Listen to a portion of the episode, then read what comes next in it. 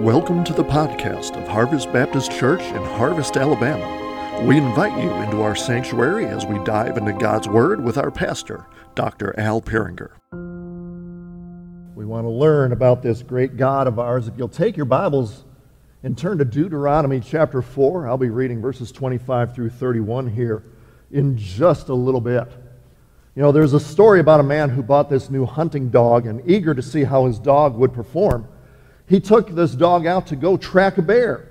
Well, no sooner had they gone out into the woods when this dog picked up the trail of a bear.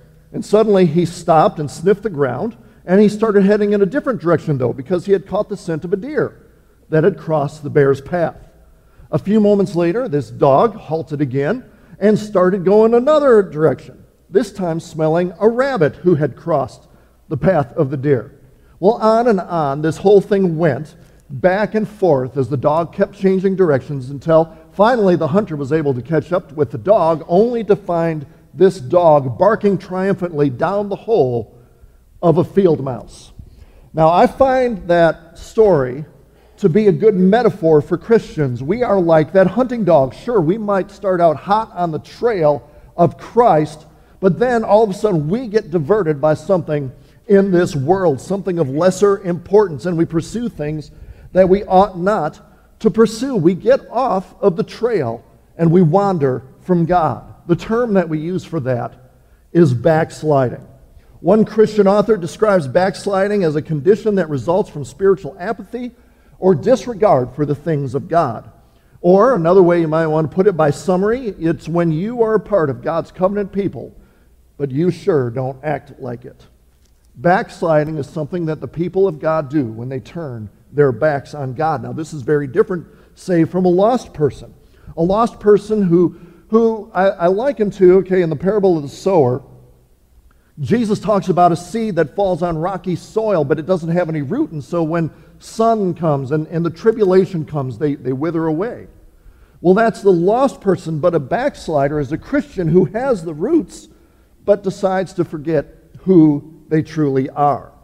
Now, in the passage that we're looking at today, Moses, he's retelling the law to this new generation of Israelites who are going to go into the promised land, but he warned them of the dangers of backsliding. I mean, and honestly, what he says is very prophetic, because it is exactly what would happen to these people several hundred years later. But thankfully, Moses also says that if you backslide, and if you suffer the consequences of backsliding, there is a way to come back home. And what I want to do today is to warn us against backsliding for those who aren't backsliding. But if you have backslidden, I want to give you hope, because God wants you back. And so here is my premise for the day. Although a Christian may backslide from the Lord, it is never too late, and someone is never too far gone to return to fellowship in the presence of our great God. If you are backslidden, whether we would consider it you're backslidden far or backslidden maybe not so much, guess what? You can come back home. And so I want to read Deuteronomy 4, verses 25 through 31, if you'll stand in reverence to the reading of God's holy word as I read this passage. When you father children and children's children, and have grown old in the land, if you act corruptly by making a carved image, in the form of anything, and by doing what is evil in the sight of the Lord your God, so as to provoke him to anger, I call heaven and earth to witness against you today that you will soon utterly perish from the land that you are going over the Jordan to possess. You will not live long in it, but you will be utterly destroyed. And the Lord will scatter you among the peoples, and you will be left few in number among the nations where the Lord will drive you. And there you will serve gods of wood and stone, the work of human hands, that neither see, nor hear, nor eat, nor smell, But if from there you will seek the Lord your God, you will find him, if you search after him with all your heart and with all your soul. When you are in tribulation and all these things come upon you in the latter days, you will return to the Lord your God and obey his voice. For the Lord your God is a merciful God. He will not leave you or destroy you or forget the covenant with your fathers that he swore to them. Let's pray. God in heaven, I just pray that we all search our hearts today. We all might have a backsliding tendency, but Lord, for those who are backslidden, you welcome them back. And I pray, Lord, that all of us would run to you and be accepted in you, in Christ. And we ask this in Jesus' name. Amen. Thank you. You may be seated. There's several lessons that I want to touch upon about backsliding today, and I'm really going to put the AV team to the test today with all my various points. And if you take notes, just loosen up your wrist and get ready for what we got going on, because there's several lessons. We're going to go through them very quickly, though, that I want to touch upon. And the first lesson that I want to talk about today is the path of backsliding.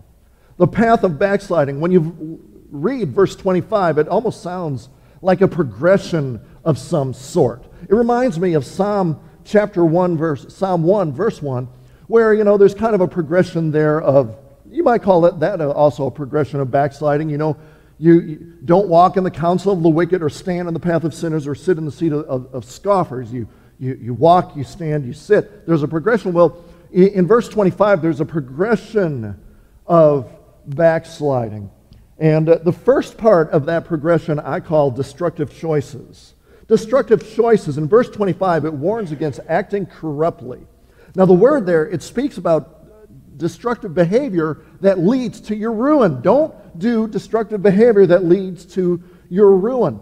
Now, we all probably have known someone who has taken up a habit that would take them down on this downward, they'd take them on this downward spiral toward their ruin. And it doesn't take a whole lot. I mean, you take a little bit, you move a little bit away from God, you move in one direction away from God. I mean, you start this process and it just kind of goes from there. Or as the ESV translators put it, by your choices you have begun the process of corrupting yourself. And so you make this choice to turn away from that which is higher, the highest good, who's God himself, so that you can pursue something that is so much lower. I mean, God in Christ is the highest good you could ever attain. I mean, there's nothing higher than God through Jesus Christ. But then you turn away from him so you can chase things that are fleshly, that are worldly, that are base, that are defiled. It's this destructive choice that begins the progression. But after you corrupt yourself with this destructive behavior, there's the second step, if we want to call them steps. There's the second part of this path, and I call it idol creation. Idol creation. In verse 25, it says that after acting corruptly, you make a carved image in the form of anything. Now, people in our day and age won't literally start carving stone or wood to make some sort of icon or image in order to worship, but the concept is very real. Once you turn your back on the highest good, well, you know, you still have this sense, I need to follow something, I need to worship something, I need to obey something. And so what you then start following, what you start obeying, that's your idol. Whatever it is that you leave God for, whatever it is that you give all your devotion, whatever is the center of your attention, that is your idol. Now, there's different degrees of that. There's different degrees of backsliding. You know, when we use the word backsliding, you know, we get this picture in our mind. Yeah, it's this guy who got into drugs. It's this alcoholic who's out in the gutter. I mean, yeah, they may have backslidden, but you might be a high-functioning backslider where you maintain this form of religion, but you still have traded God for something else. You give your devotion to something else that is not God. That is your idol. Now, yes, in your backsliding, your God, your idol might be pleasure. It might be hedonism. But maybe instead you exchange God for something as simple as sports or entertainment or leisure. Everyone's idols are different. But you know what? The path to backsliding is all the same. Did you know you could come to church every week and still be a backslider? Because your heart belongs to something else or someone else. Yeah, you might be here putting on the show because we're in the South and we're Baptists.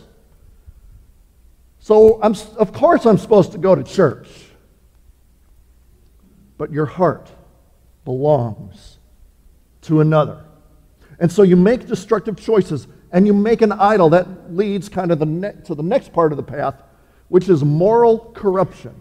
Moral corruption. In verse 25, Moses tells us the next step is to do what is evil in the sight of the Lord. When you backslide and when God is not the center of your worship, and I'm talking about the God of the Bible.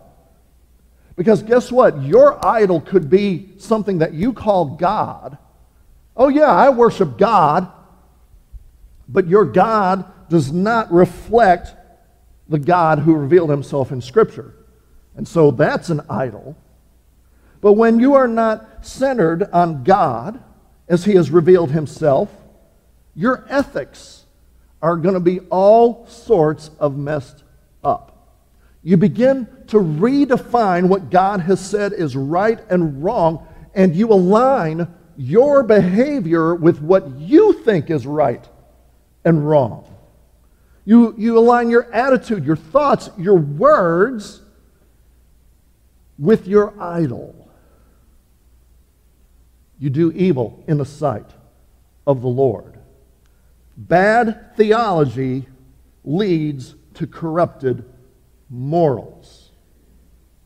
Like, for example, if you claim to be a Christian, but then you celebrate a man becoming a woman and winning a women's swim meet, that's unbiblical. You can't be right with God and hold on to something that the Bible says is wrong. Or as Isaiah puts it, when you start to call evil good and good evil, you trade darkness for light and light for darkness. Bad ethics come from bad theology. It comes from your idol. So, do you recognize yourself on this path in any way? Maybe you've made some destructive choices and corrupted yourself, and it led to the creation of an idol. You may call this idol God. You might even call this idol Christ, but they bear no resemblance to the God or Christ of Scripture. And so your morals are off. They are corrupted. You are backslidden. You are on this pathway. And you know what? If you're backslidden, it comes with problems. So that leads to my second major lesson from this passage. I call it the fallout from backsliding. The fallout from backsliding. There's consequences for backsliding. Just because you are one of God's people in Jesus Christ, that does not shield you from the fallout of your choices. Somehow we think that, well, you know, I can do whatever it is that I feel like I want to do, and I'll just play the Christ card. Oh, I'm in Christ. I can do whatever I want. Well, no. There's consequences. Moses warns the Israelites about what would happen if they backslid, and guess what? We would face the same when we backslide. The first thing he mentions is that we would suffer loss. We would suffer loss. In verse 26, Moses warns that backslidden Israel would utterly perish from the land and would be destroyed. And so for the Israelites, turning against God would lead them to lose the land that they cherished so much. And this is exactly what happened in the Assyrian captivity for the northern kingdom, the Babylonian captivity for the southern kingdom, and then years later when they denied their Messiah when Rome destroyed Jerusalem. Well, those who turn their backs on Christ, we suffer loss as well. There's a loss of peace. Yeah, you know what? We try and deaden the peace with entertainment, alcohol, drugs, porn, distraction, whatever. But we still don't have peace. We suffer the loss of contentment.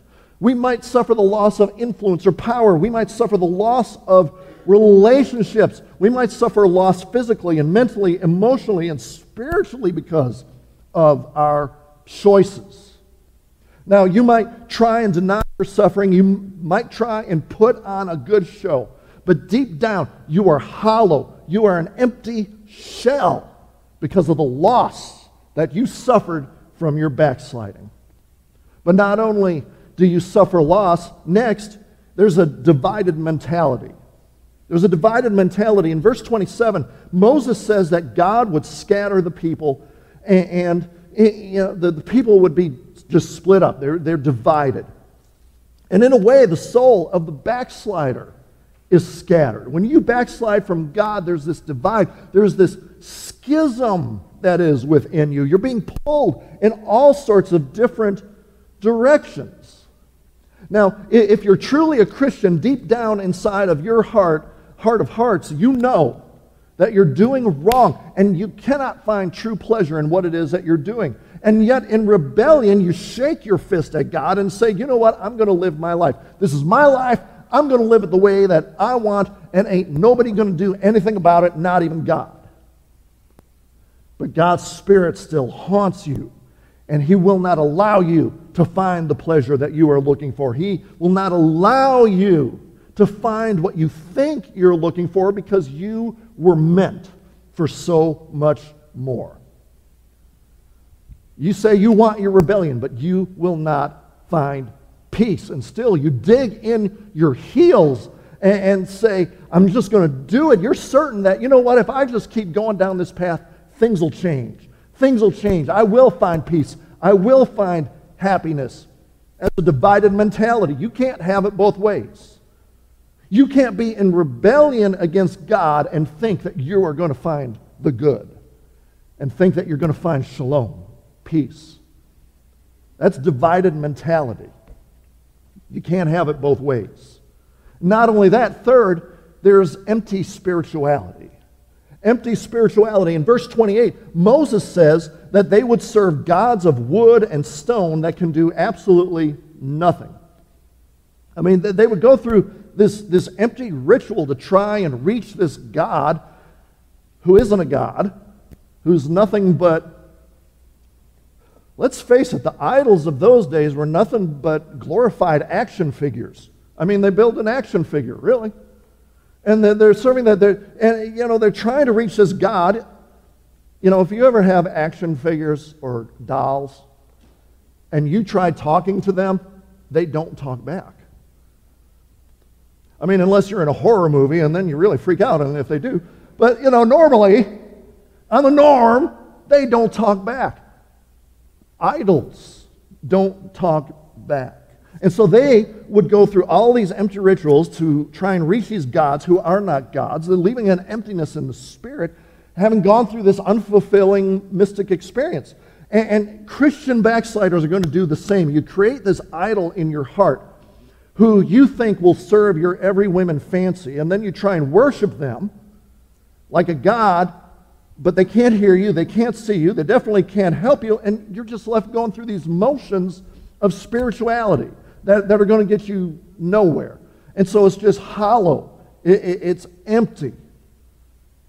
There's nothing there. Your idol cannot do anything for you. And so there's this empty spirituality. I'm going through the motions of worship of some sort, but it's not God. Not who it should be. And so you see, the fallout from being a backslider, the fallout from backsliding is dire. It's serious. It's hurtful. It's terrible. But you know what? That is not the last word on backsliding. Because Moses says something else. And so this is the third major lesson of the day. You're able to return from backsliding. You're able to return from backsliding. You don't have to stay where you are. There comes a point when you finally come to your senses.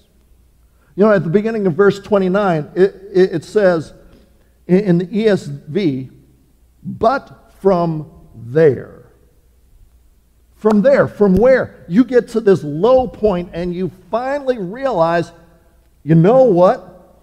What I'm doing ain't working. It's not working. It's not helping.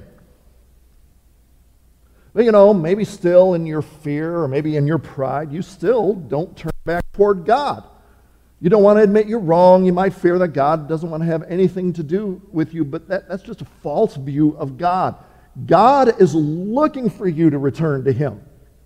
He is the Father in the parable looking for the prodigal to return. And when the prodigal returned, the Father did not turn him away. The Father was waiting for the prodigal to return. It's waiting for you to return. Well, how do we make this return from backsliding? How do we do this? Well, one, you seek God. You seek God. You go looking for God. It says in verse 25, seek God. You know, now, you look for God. He's not hard to find because He's everywhere. You're the one that moved away. You're the one that decided, well, I'm just going to go do my own thing. You're the one that walked away. You're the one that comes back to Him. And so you take the first step of seeking after God. Paul told the people of Athens this in Acts 17, verse 27. He said that they should seek God and perhaps feel their way toward Him and find Him, yet He is actually not far from each one of us. He's really not that far. He's there. He's right there waiting for you. But the seeking, it can't be some sort of half-hearted seeking where, you know, you just look for a minute and then you just kind of give up. Okay, I'm going to look for God. Never mind. Didn't find Him. I spent a whole 2 seconds looking for God and I couldn't find Him, so forget it. So, how many parents have gone through this scenario? From the other end of the house, your kid yells, Mom, Dad, I can't find my fill in the blank. So then you yell back, did you look in this place or that place? And you name a bunch of places. Did you look there? Did you look there? And they're like, yeah. So you walk into their room, you go to the place that you mentioned, the place that you named. Did you look in here? Yes. You dig in there for a minute, and you find exactly what they were looking for.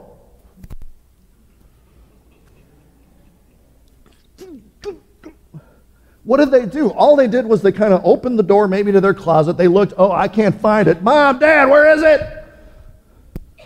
They didn't take the time to actually look. All they did was look at the surface. And if it wasn't immediately obvious, they just kind of gave up. You can't do that with God. It says to search for Him with all your heart and soul. You actually got to put some effort into it. You got to get below the surface a little bit. But where do you find Him? You find Him in Scripture.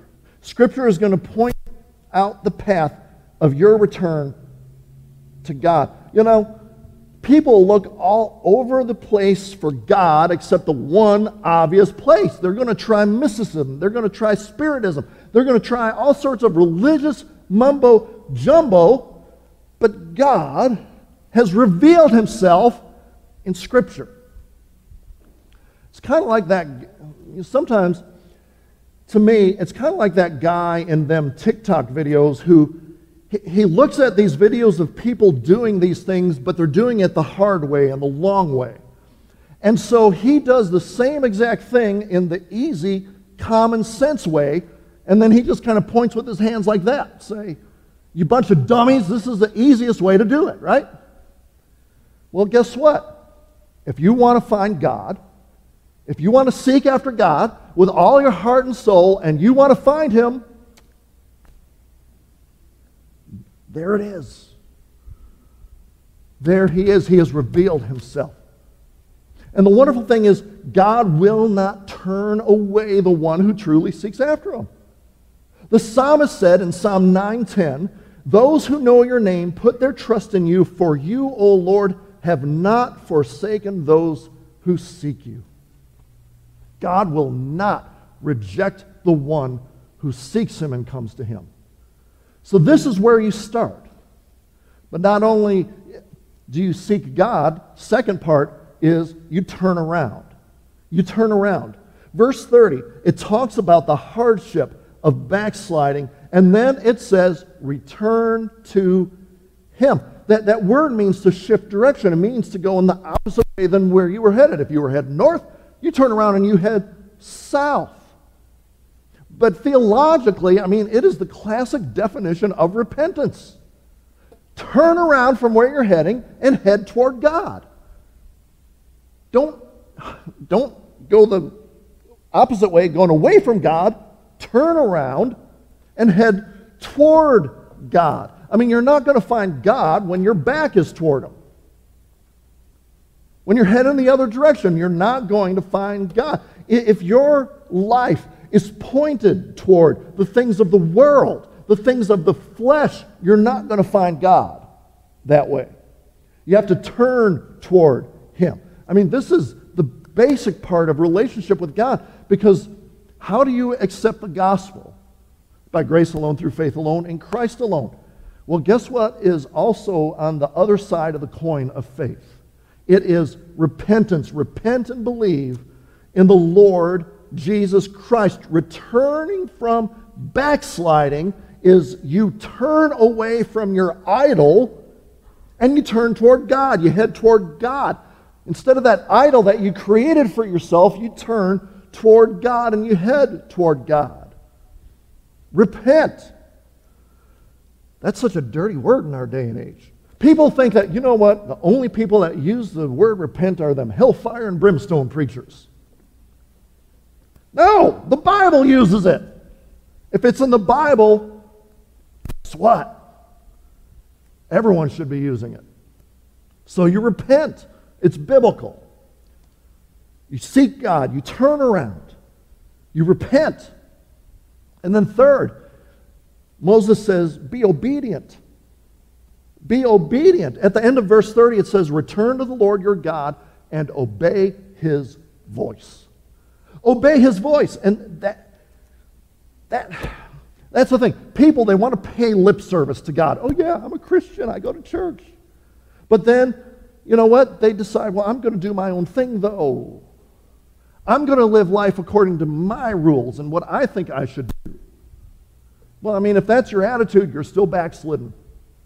The whole concept of seeking God and turning and repenting is that, you know what, I'm going to point my life toward God, and I'm going to place my entire life underneath His headship and His authority. And if God, through His Word, says, you know what, you need to be doing this in your life, well, if the Word says I need to be doing it because God revealed that, guess what? I'm going to do it. But if the Word of God says, well, you know what? This ought not to be in your life, then, well, you know what? I better get rid of it in my life if it's there. He's the authority, not me, not the idol that I created. Isn't that the thing about the idols that we create? It's strange. The idols that you create, they tell you everything you want to hear. Hey, should I do this and live like this? Your idol, you know, it's almost like a puppet. Really, I mean, honestly, that's what an idol is. It's like your puppet. Should I go and do this thing? Yes, you should. Yeah, well, you're telling yourself to do that. That's your idol. Ah, but if you want to return to God, you want to be under God's headship and authority, guess what? He's the one that tells you how to live, what to do, what attitudes to have. He's the final authority. So that this returning from our backsliding, that's kind of our part. But God has a part. I want you to learn about our great God so that you do return to Him. So the fourth, and I mean this is going to go very quickly, fourth major lesson is what I call the restoration from backsliding. The restoration from backsliding. When you return to God, He's going to restore you. God will not deny a repentant backslider, but neither can you fool God. Right? God is everywhere. He knows everything. He's all-powerful. It's not like, yeah, God, I will return as you're turning away from Him. You know, you can say the words all you want, but where is the heart attitude? Where is your heart pointed toward? But you know what? You really want to return to God? Learn about our God and listen to this. First, you will find that God shows mercy. God shows mercy. In verse 31, it describes all of this, and it begins with the truth that the Lord your God is a merciful God. He's a merciful God. He wants to show you mercy. The Bible tells us that God is slow to anger, and He is abundant in mercy. When you return to Him, He's not going to berate you. He's not going to criticize you. He's not going to dress you down. He's not going to cuss you out. He is going to welcome you with open arms and show you mercy. God shows mercy, but not only does God show mercy, secondly, God stands close. He stands close to you. Verse 31 says, He will not leave you. He will not leave you. God will not reject someone who repents and comes to Him by faith and turns back to Him. And the neat thing is, He's not going to hold it over your head. He will forgive.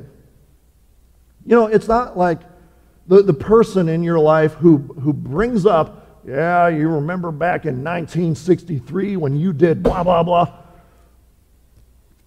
God's not like that. Guess what? When He is forgiven, it is forgotten. He's not going to start treating you differently.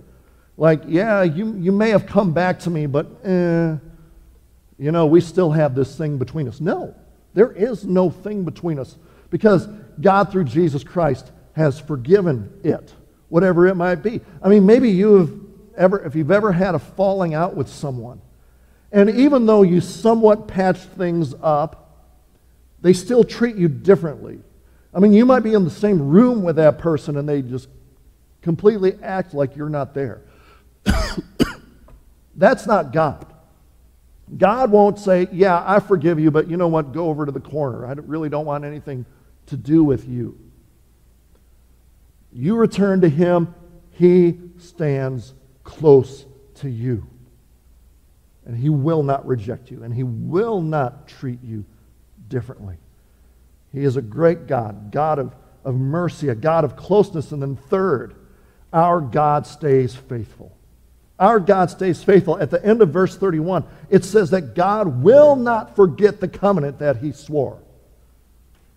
God has made a promise through His covenants, and He keeps those promises.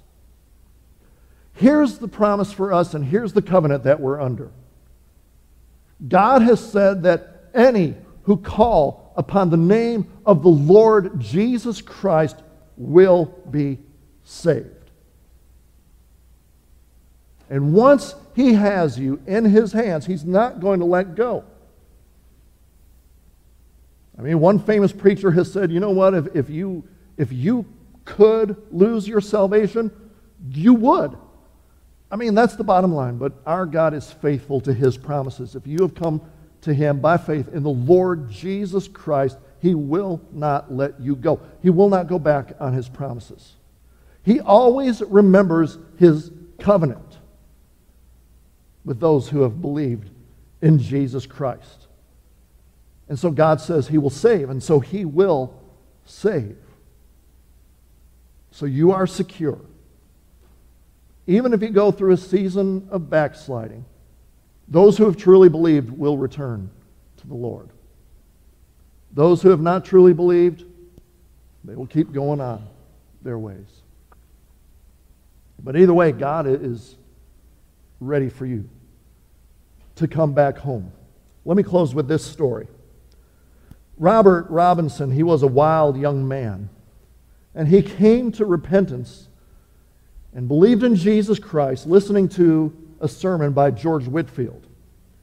He later became a pastor, and he wrote several hymns, and you'll probably be familiar with his most famous hymn, Come Thou Fount of Every Blessing, which he wrote in 1757. Well, later in his life, Robinson wandered from the Lord. And for some reason, he just felt like he could not return. He backslid, and he thought he couldn't return. Well, years later, he was riding in a stagecoach, and he shared this stagecoach with this young woman that he didn't know, but she just happened to be kind of singing to herself, Come Thou Fount of Every Blessing. And he said to this young lady, he said, Madame, I am the poor, unhappy man who wrote that old hymn so many years ago, and I would give 1,000 worlds if I had them to enjoy the feelings that I had when I wrote that hymn. And it is said that she responded to him, Sir, the streams of mercy are still flowing, even to you. And you know what? The streams of mercy are flowing to you. If you have backslidden a little, or if you have backslidden a lot, it's time to come back home. Come to the altar today, seek God, turn around, obey, and come back home to God. Maybe you know someone who is backslidden. Maybe you have a friend, a family member who is backslidden. Come to the altar today and cry out to the Lord that He would touch their heart and bring them home. But maybe you have never had the foundation of faith to begin with. Maybe you've realized that, okay, so I walked an aisle and I got baptized, but I've never truly believed.